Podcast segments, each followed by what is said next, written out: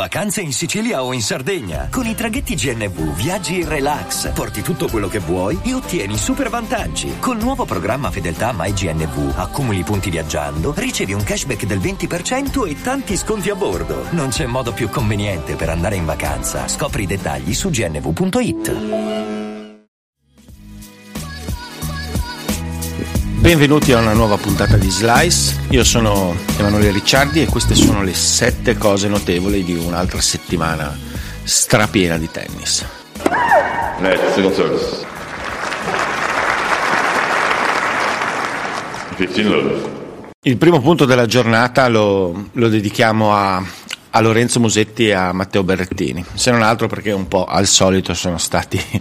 fonte di inesauribile polemica per, per una settimana dove le, insomma, le prestazioni non sono state vincenti, diciamo, sintetizziamo così.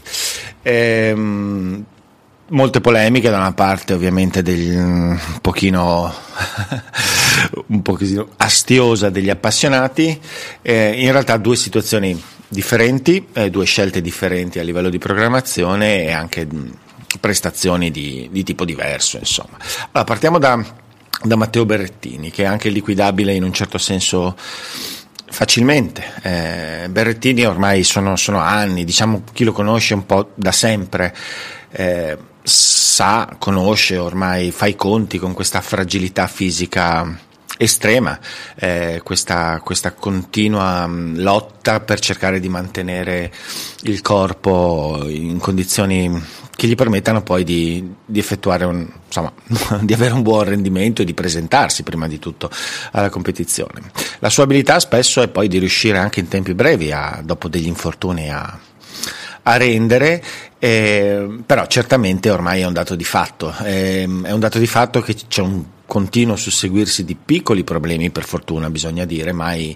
mai così gravi, che però ne, ne, ne, rendono a singhiozzo il suo percorso sul circuito. Eh,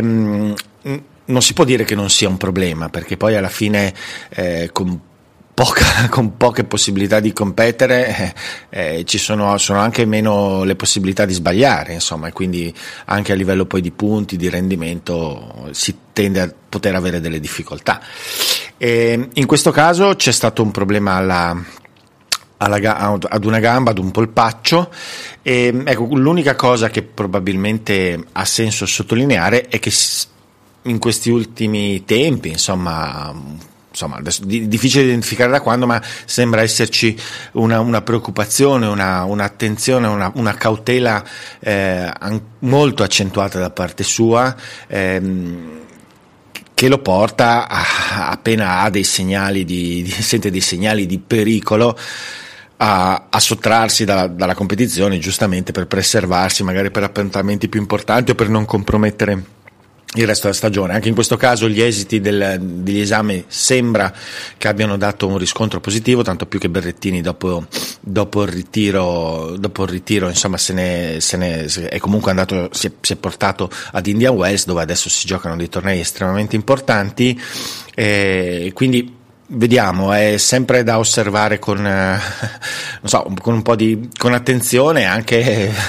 eh, accettando in un certo senso questa condizione. Eh, diventa difficile ipotizzare anche come poter cambiare questo stato delle cose. Eh, sembra, sembra, ormai in un giocatore così maturo, ehm, non so, bisognerebbe forse pensare di cambiare completamente approccio alla gestione del proprio fisico, però in realtà poi c'è anche, c'è anche la consapevolezza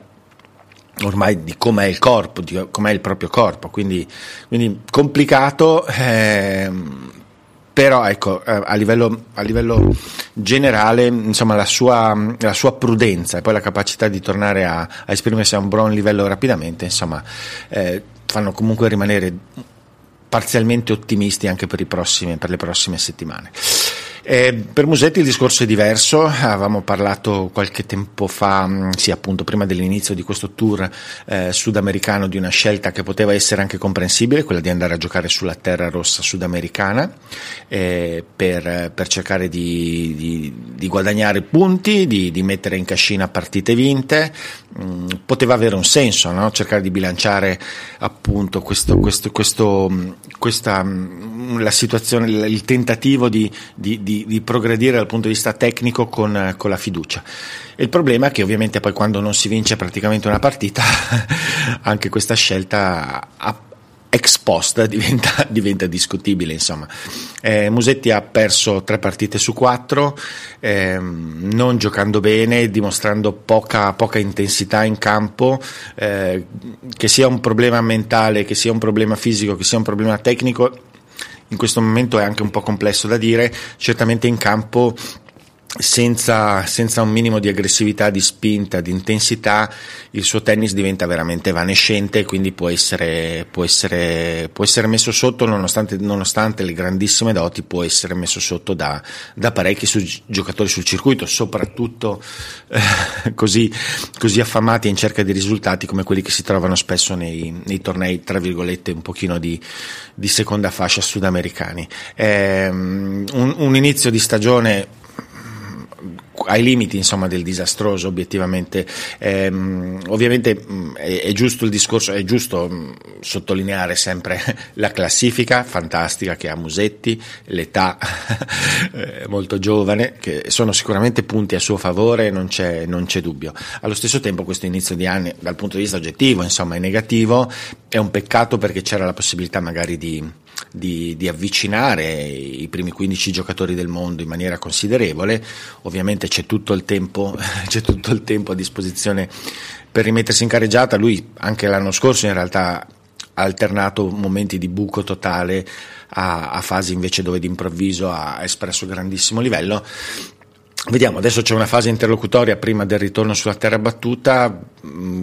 probabilmente potenzialmente complessa, lui ogni tanto ha sorpreso anche in questo senso, eh, vediamo se, se, riesce a ritrovare un po' di, di quella che si potrebbe chiamare verve. Net, second service. 15 love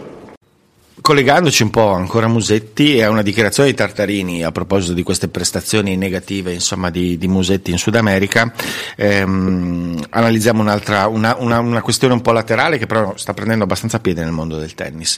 Ehm, Tartarini ha detto che uno dei problemi di Musetti in queste settimane è stato l'adattamento a delle palline descritte come particolarmente dure, poco controllabili e poco gestibili da parte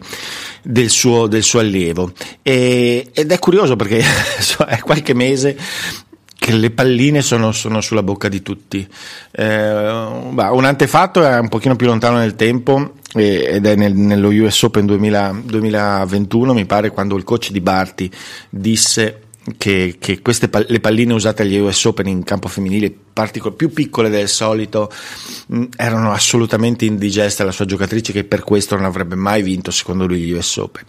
Eh, quest'anno c'è stata la stessa identica polemica portata avanti da Iga Svionte che da altre giocatrici durante le, gli US Open, insomma non quest'anno, della, della scorsa edizione 2022 in autunno in questo inizio stagione si è fatto un grandissimo parlare durante gli Australian Open, ma anche, ade- ma anche successivamente, invece di queste altre palline, soprattutto in campo maschile, che sembrano essere abbastanza rapide, diciamo normali nei primi game di utilizzo e poi diventare pesantissime. E recentemente Medvedev ha anche sottolineato delle perplessità sul fatto che ci siano tantissimi giocatori con infortuni alla spalla, ai polsi, ai gomiti in questo inizio stagione e lui dice che non sia, ha, ha, insomma, ha buttato lì la provocazione, che non sia dovuto anche a, queste palline che mi convincono molto poco. E, mh, allo stesso tempo Djokovic invece ha detto sì, ha riconosciuto le caratteristiche, ha detto che però a lui vanno bene. Insomma, c'è una situazione particolare legata alle palline. È interessante perché in realtà mh, mm, sottolinea un punto che spessissimo il tennista o l'amatore o il tennista non considera molto, no? si concentra magari sulla racchetta, sulle corde oppure proprio non considera se non conosce il gioco nessuno di questi aspetti, ma in realtà le palline hanno un'incidenza fortissima sul rendimento, rendimento complessivo della velocità del, del gioco che vediamo, eh, ma anche effettivamente a livello di, di, di feeling sugli impatti e anche di, di, traumi sugli impatti, eh, è qualcosa che incide tantissimo. Moltissime volte eh, delle palline particolarmente usate da troppo tempo possono portare a delle problematiche poi articolari. Quindi eh, alcuni hanno un po' ridimensionato queste polemiche come un po' così, dei capricci dei, di, di, questi giocatori. In realtà è più, è più deli- la situazione è più delicata, è più, è è più, è più, a fuoco di quello che sembra. Quindi vediamo un po' gli sviluppi perché c'è appunto una, un, un, riflesso sul gioco ma anche sulla salute dei giocatori. Ovviamente non è niente di, di cioè non possiamo, non è conclamata ecco, questa, questa relazione, però mh, non si può fare altro che notare che effettivamente ci sono parecchi giocatori che hanno avuto determinati tipi di problemi a inizio anno. Net, single service. 15 low. Eh, rimanendo in qualche modo collegati al Sud America, Musetti, eh, ai tornei appunto che si sono svolti nella, nell'emisfero australe eh, questa settimana, eh, di, andiamo al punto numero 5 e parliamo doverosamente di Nicolas Gerry, che è uno dei giocatori che appunto ha sconfitto in, questa, in, questo tour sudamericano Lorenzo Musetti in maniera anche molto netta, no? dimostrando eh, mostrando un, gran, un, grandissimo gioco. Eh, Jarry ha vinto a Santiago in casa sua, un giocatore cileno, e, e, la sua parabola degli ultimi anni è interessante perché c'è stata una vicenda legata al doping, da cui in realtà lui eh, è riuscito a, a, dimostrare, a, dimostrare, la sua innocenza, però comunque gli ha, gli ha causato un periodo comunque abbastanza lungo di squalifica e poi un lungo giro di rientro a un buon livello. Eh, certamente il motore di Jarry è particolare, è un giocatore altissimo, eh, potentissimo, con due fondamentali estremamente filanti, tira, tira veramente fortissimo gioca bene anche nei pressi della rete, ha dei problemi di, di, mobilità, nonostante questo è un giocatore che si esprime particolarmente bene sulla terra, probabilmente per questioni di familiarità, anche se vedendolo tecnicamente, insomma, magari c'è da attendersi che possa evolvere anche bene sulle superfici veloci. È un giocatore di spessore, di qualità, che prima della, prima della, pandemia e prima della squalifica insomma, sembrava potersi assestare fra i primi 30 giocatori del mondo in pianta abbastanza stabile. Queste settimane eh, è riuscito a rimettere moltissime, moltissime cose a posto. Con questa vittoria in casa, poi a seguito di, di lotte incredibili, insomma, poi la finale vinta con Echeverry, eh, una, una, maratona mm, con due tiebreak iniziali lottatissimi, eh, gli ha dato un bel boost in classifica, arriva vicino ai 50, è un giocatore da tenere in considerazione, eh, soprattutto per la stagione sulla terra prossima, prossima però anche sul duro appunto. Eh, fa piacere perché effettivamente quella vicenda lì mh, ha pagato abbastanza poi per una vicenda di cui sostanzialmente insomma, non, non era colpevole, adesso finalmente è riuscito è riuscito a rientrare. Eh, una nota anche per Echevarri, eh, un po' il prototipo no, del, del, giocatore argentino, assomiglia molto fisicamente a Leonardo Maier, anche se non ha lo stesso rovescio a una mano, ma gioca un rovescio bimane eh, un giocatore veramente eh, un, un, un, proprio cliché, grande lottatore in spinta, eh, fondo, continuità, eh, anche lui in queste, in queste, settimane ha dimostrato di avere, di avere, un buon livello, ha battuto fra gli altri, eh, fra gli altri anche mh, mm, Fabio Fognini. un altro elemento da tenere in considerazione per la, per la stagione sulla terra rossa. Net, second service. 15 love. Toilet break delicato questa settimana perché, mm, perché parte da, da, da, un, da, un, episodio specifico che coinvolge un giocatore italiano e, ehm, e poi tratta un argomento in realtà generico e, e, meno controverso, però il fatto di legarlo a un giocatore italiano può, può creare può creare delle incomprensioni. Quindi eh, tendo a fare una piccola premessa, non c'è nessun tipo di, di, di, di astio personale verso, verso, verso, verso, il soggetto di questa analisi. Ehm, allora, partiamo, partiamo, descrivendo cosa è successo. Ehm, al torneo di Acapulco eh, uno dei giocatori di punta era eh, Matteo Berrettini, eh, nei tornei 500, nei tornei 250 è prassi che i giocatori oltre oltre al diritto di classifica non vengano ingaggiati, cioè abbiano sostanzialmente dei cachet per la partecipazione. E, mh, partecipazione di Matteo Berrettini evidentemente ambita da parte dei, dei, degli organizzatori e nel, nel, pacchetto complessivo di questo, di questo probabilmente accordo economico è spuntata una wildcard per le qualificazioni per il fratello di Matteo Berrettini, Jacopo Berrettini, un, ragazzo di 24 anni, um, ottimo prospetto, un po' falcidiato dagli infortuni, insomma un giocatore comunque in questo momento eh, a, prima di questo torneo intorno all'ottocentesima posizione del mondo, quindi estremamente lontano, ma cioè non lontano, lontanissimo da qualsiasi diritto di classifica. Eh, per entrare nelle, nelle, qualificazioni al torneo di Acapulco, gli è stata data una wildcard. Le wildcard cosa sono? Le wildcard sono, come dice la, la parola stessa, sono qualcosa di, di selvaggio, di deregolato, cioè nel senso l'organizzazione ha la possibilità di, di, decidere di invitare sostanzialmente un qualsiasi giocatore a partecipare, in questo caso alle qualificazioni o al tabellone principale. Tutto regolarissimo dal punto di vista insomma, del, di quelle che sono le norme del tennis, come, è assolutamente regolare anche la questione degli ingaggi, no? cioè, non, non c'è nulla di irregolare in questa vicenda. L'unica cosa che a me fa riflettere, ma concettualmente e diciamo soprattutto andando a,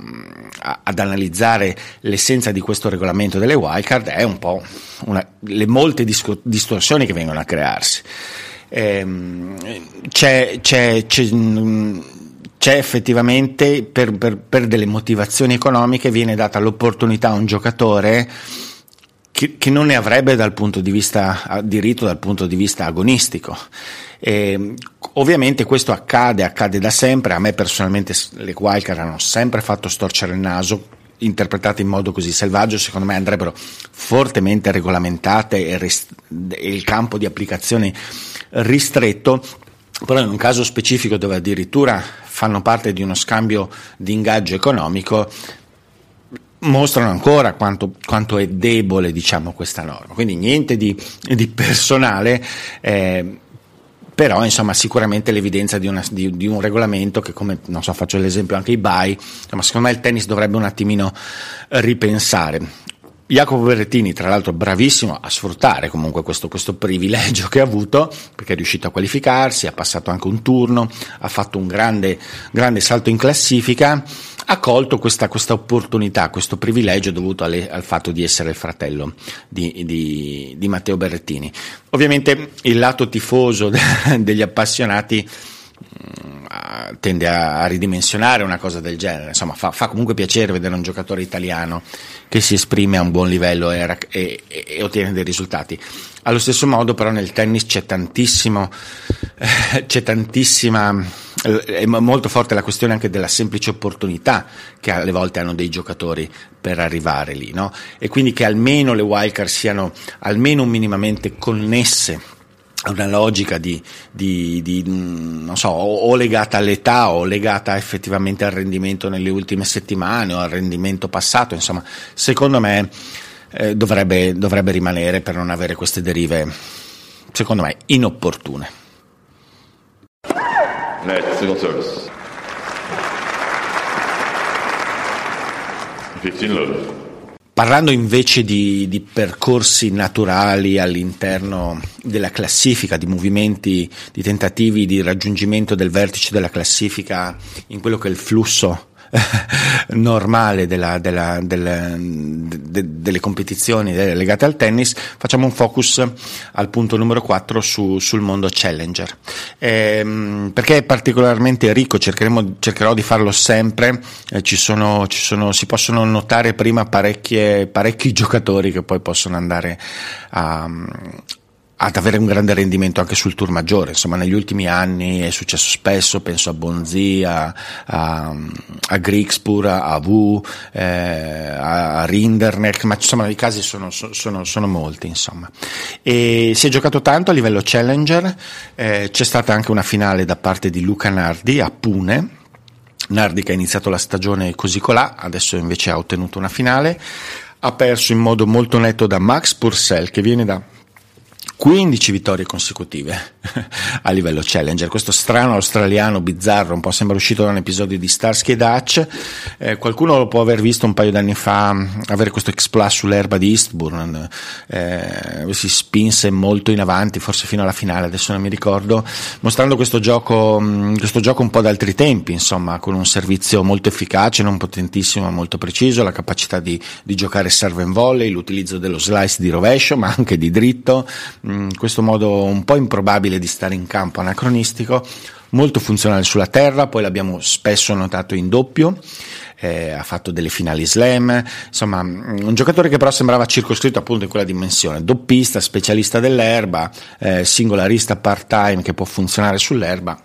a niente di più. E invece in questo inizio stagione ha cominciato a vincere a, a tutta mandata a livello challenger e, e continua, continua col, col, con questo, questo, canovaccio tecnico che, che, che, evidentemente crea moltissimi fastidi in singolare anche a molti, anche sulle superfici dure. Ehm, rispetto a un po' di tempo fa sembra comunque accettare un po' più lo scambio da fondo campo, sempre con questo con strano, questo strano togliere, accelerare il ritmo, giocare un po' sotto ritmo, sorprendere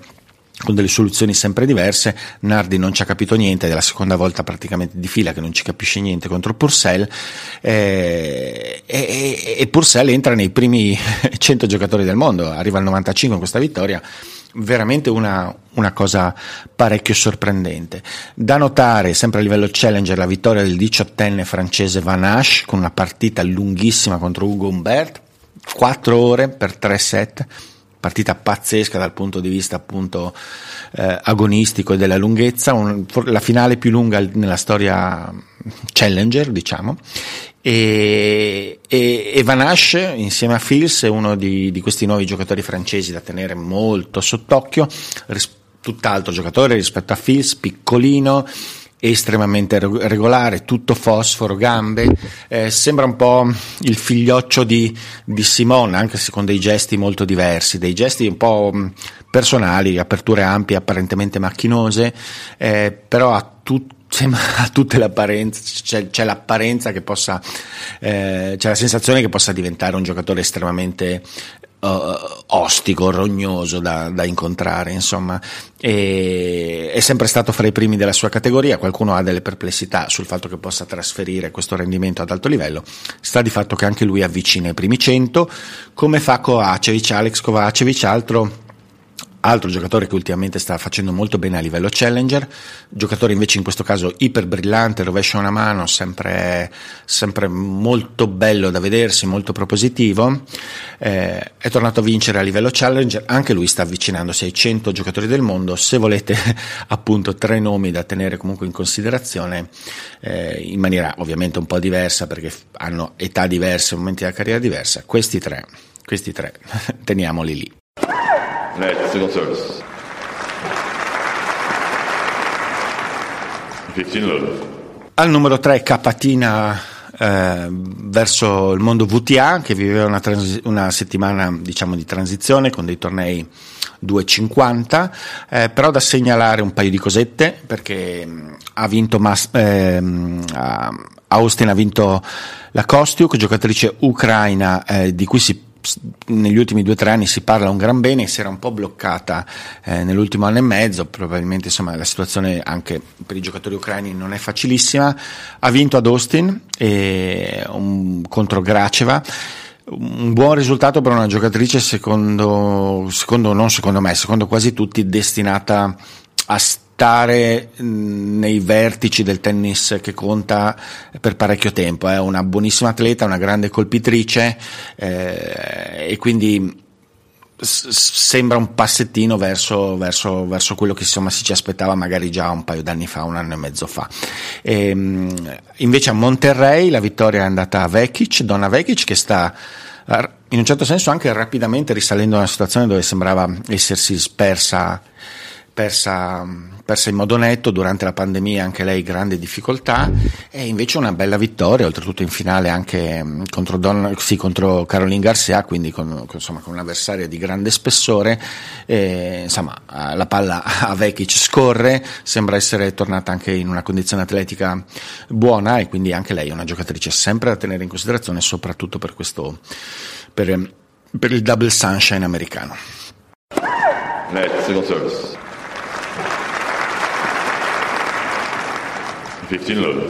Al numero 2 da Monterrey, Vekic, dal successo di Vekic, ci spostiamo ad Acapulco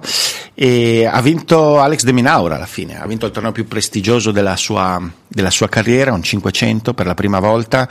ha vinto grazie al cuore alle gambe, letteralmente in quella che è sembrata potersi sembrava una sorta di maratona, no? c'è stato un, un, un, un, crollare di giocatori distrutti dal caldo, dall'umidità, dai crampi, compreso il suo avversario in finale, Tommy Paul, reduce da una partita epica contro Taylor Fritz in semifinale, lunghissima, dove i giocatori si sono distrutti, eh, hanno chiuso giocando molti molti game in preda ai crampi eh, Paul si è presentato in condizioni ovviamente molto precarie in finale, mentre De Minaur è sembrato invece perfettamente a suo agio e, e, ha fatto la differenza. Ha fatto fatica nel primo set, Paul è riuscito incredibilmente a, un, a mostrare una, una, grande prestazione nel primo set, poi dopo non ce l'ha fatta più, però nulla da togliere a Alex De Minaur che proprio del fondo, del cuore eh, fa le fondamenta del suo tennis che piano piano continua comunque a, a fare dei passettini in avanti. Lui è sembrato raggiungere molto rapidamente una sorta di collo di bottiglia nel suo sviluppo, però, ha una tenacia notevole, non molla, non si fa abbattere da questa, da questa situazione di stallo relativo appunto perché poi invece abbiamo visto insomma questa settimana come i risultati possano comunque arrivare ha detto una cosa alla fine della partita ha detto una cosa che riassume se stesso bene no? ha detto So di non poter giocare un tennis incredibile ogni giorno, ma so anche che lotterò fino alla fine. Questo è proprio il suo, è il suo. E poi alla fine ha aggiunto: ho, ho, un cuore grande così dentro un corpo così, così piccino, così piccolo. E, e, questo è questo il suo tratto distintivo. E, in, oltre a questo riesce a mettere comunque in campo una pressione, un ritmo di gioco molto alto, eh, in queste condizioni è riuscito finalmente a fare la differenza a un livello un po' superiore rispetto a quello che si, si era visto fare in precedenza. Bisogna anche sottolineare il grandissimo torneo di Tommy Paul che per me in maniera non sorprendente conferma che, che comunque la semifinale in Australia, ok, un po' inaspettata eccetera, però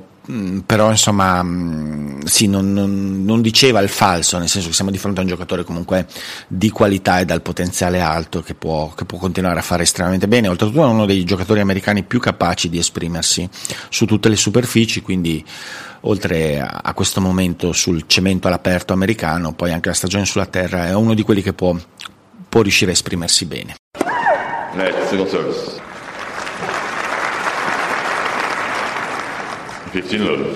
In chiusura al vertice della settimana, nessuna novità, ancora una volta Daniel Medvedev che vince il terzo torneo di fila, in tre settimane ha messo in cantiere in cascina 1250 punti, ha vinto 2500, 250, eh, sta elevando incredibilmente il, la qualità del suo gioco, eh, è paradossale perché effettivamente dopo l'Australia io stesso insomma ho sottolineato come come, come, mm, come si, ormai si percepissero delle crepe nel suo tennis, soprattutto a livello tattico, con la possibilità di esporre un po' la sua posizione in risposta, e beh, lui in tutta, in, in tutta, in tutta risposta appunto eh, ha infilato, ha cominciato a, a, tornare a giocare a un livello incredibile eh, con un paio di novità. Qua siamo forse al vertice del suo rendimento per quello che si è visto in questi anni per due ragioni. Uno, eh, l'attenzione e la tranquillità durante le partite.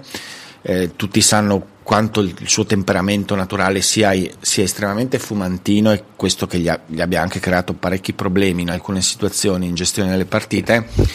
Nemmeno un battito di ciglio, in questo senso, sta lavorando, dice lui, con uno psicologo dello sport e quindi evidentemente sta facendo un percorso per migliorare questa cosa e si sta vedendo tutto. Molto a fuoco, probabilmente conseguenza diretta di questo un rendimento al servizio tornato eccezionale e che quindi eh, smorza anche qualsiasi tentativo di tattico da parte degli avversari. Comunque, quando serve così Medvedev, sostanzialmente se ti va bene te la vai a giocare più o meno al tiebreak, quindi tutto diventa più difficile. Il dritto, il dritto tanto, tanto criticato no, dagli esteti del tennis come questo sgorbio tecnico, estetico, e in realtà il dritto si è messo molto in ordine ultime, negli ultimi mesi ed è diventato un colpo con cui riesce anche a sviluppare grande aggressività, prendere la palla anche prima rispetto a un tempo, avere molti problemi eh, a giocarlo quando si muove lateralmente in recupero verso destra, eh, certamente rimane l'idea, almeno io continuo a essere convinto che, che la fragilità, anche con, soprattutto quando ha questo tipo di rendimento, risieda sem- soprattutto nell'esporre con continuità la posizione in risposta e farlo andare avanti e indietro. Però è difficilissimo, la finale l'ha dimostrato eh, Andrei Medvedev, eh, Andrei Rublev, scusate, bravissimo anche lui arrivare in finale, eh, si è trovato di fronte appunto questo, questo che lui ha visto immediatamente come un muro, insomma lo conosce bene, probabilmente ci si allena spesso assieme e ha provato a fare la partita che sulla carta in teoria bisogna fare. Ha fatto una quantità di, di serve and volley, di smorzate che non gli si è mai visto. Rublev è proprio l'antitesi di questo tipo di gioco. L'ha fatto anche per i suoi standard discretamente bene in alcuni passaggi all'inizio però sostanzialmente non a un livello qualitativo necessario. Quindi cosa succede? C'è, c'è probabilmente una lettura tattica, sono molto pochi i giocatori che riescono però a, a, hanno veramente il potenziale per attuarla bene quando il livello comunque complessivo da parte di Medvedev è questo. Eh, in questo momento molti sono fuori dal circuito, penso l'anno scorso è stato messo in difficoltà molto da, da Gyrios, da Tsitsipas che non ha incrociato in queste settimane, è stato messo in difficoltà da un Djokovic incontrato in semifinale, ecco, forse l'highlight della settimana è stata quell'incredibile semifinale contro Djokovic al rientro, Djokovic sicuramente al rientro, magari non al 100%, un po' frettoloso, eh, però Medvedev non gli ha dato possibilità perché Djokovic non ha interpretato la partita che aveva fatto per dire a Bercy qualche tempo fa, dove era riuscito a esporre appunto in quel modo facendo anche molto serve in volley la posizione di Medvedev, dicevamo è difficile, è difficile giocare quel tipo di partita, sono pochi i giocatori che lo possono fare, ce l'ha fatta a corda, forse ce la può fare un giocatore mm, come Tiafo, eh, farlo andare avanti, indietro, prenderlo di continuo eh, fin dal servizio, eh, sono queste le carte ma è, è difficile, difficile, grande curiosità sicuramente per il Sunshine Double, anche perché viene da tre settimane di gioco consecutivo, quindi Indian Wells, è vero che entrerà molto tardi nel tabellone per, per, come si sviluppa Indian Wells sulle due settimane e tutto il resto e tutto quanto c'è, i buy eccetera eccetera, eh, però comunque un, stiamo, stiamo, parlando di un, di un, filotto notevole, il livello eccezionale, vediamo, vediamo questi, questi due tornei estremamente importanti, la curiosità dal mio punto di vista sarà anche quella di approccio alla terra rossa, e, che non è una cosa che non è una cosa, sostanzialmente non è una parte della stagione che è stata mai nelle sue corde, però chissà se questo cambiamento a livello di attitudine in campo, già del non arrabbiarsi, del non innervosirsi, poi lo porterà magari ad accettare, a non essere precluso a priori rispetto alla terra battuta. Questo, questo mi incuriosisce. Ehm, in questo Sunshine Double bisogna, bisogna, bisogna sottolinearlo, non ci sarà Novak Djokovic, le leggi americane vietano a chiunque di entrare sul territorio dall'estero se non vaccinati e Djokovic non è vaccinato e quindi ancora una volta è fuori, è fuori, dalla, è fuori dalla, competizione, questo ovviamente eh, incide tantissimo sugli equilibri generali del torneo e porta ancora Medvedev ad essere l'assoluto, l'assoluto favorito per le prossime settimane.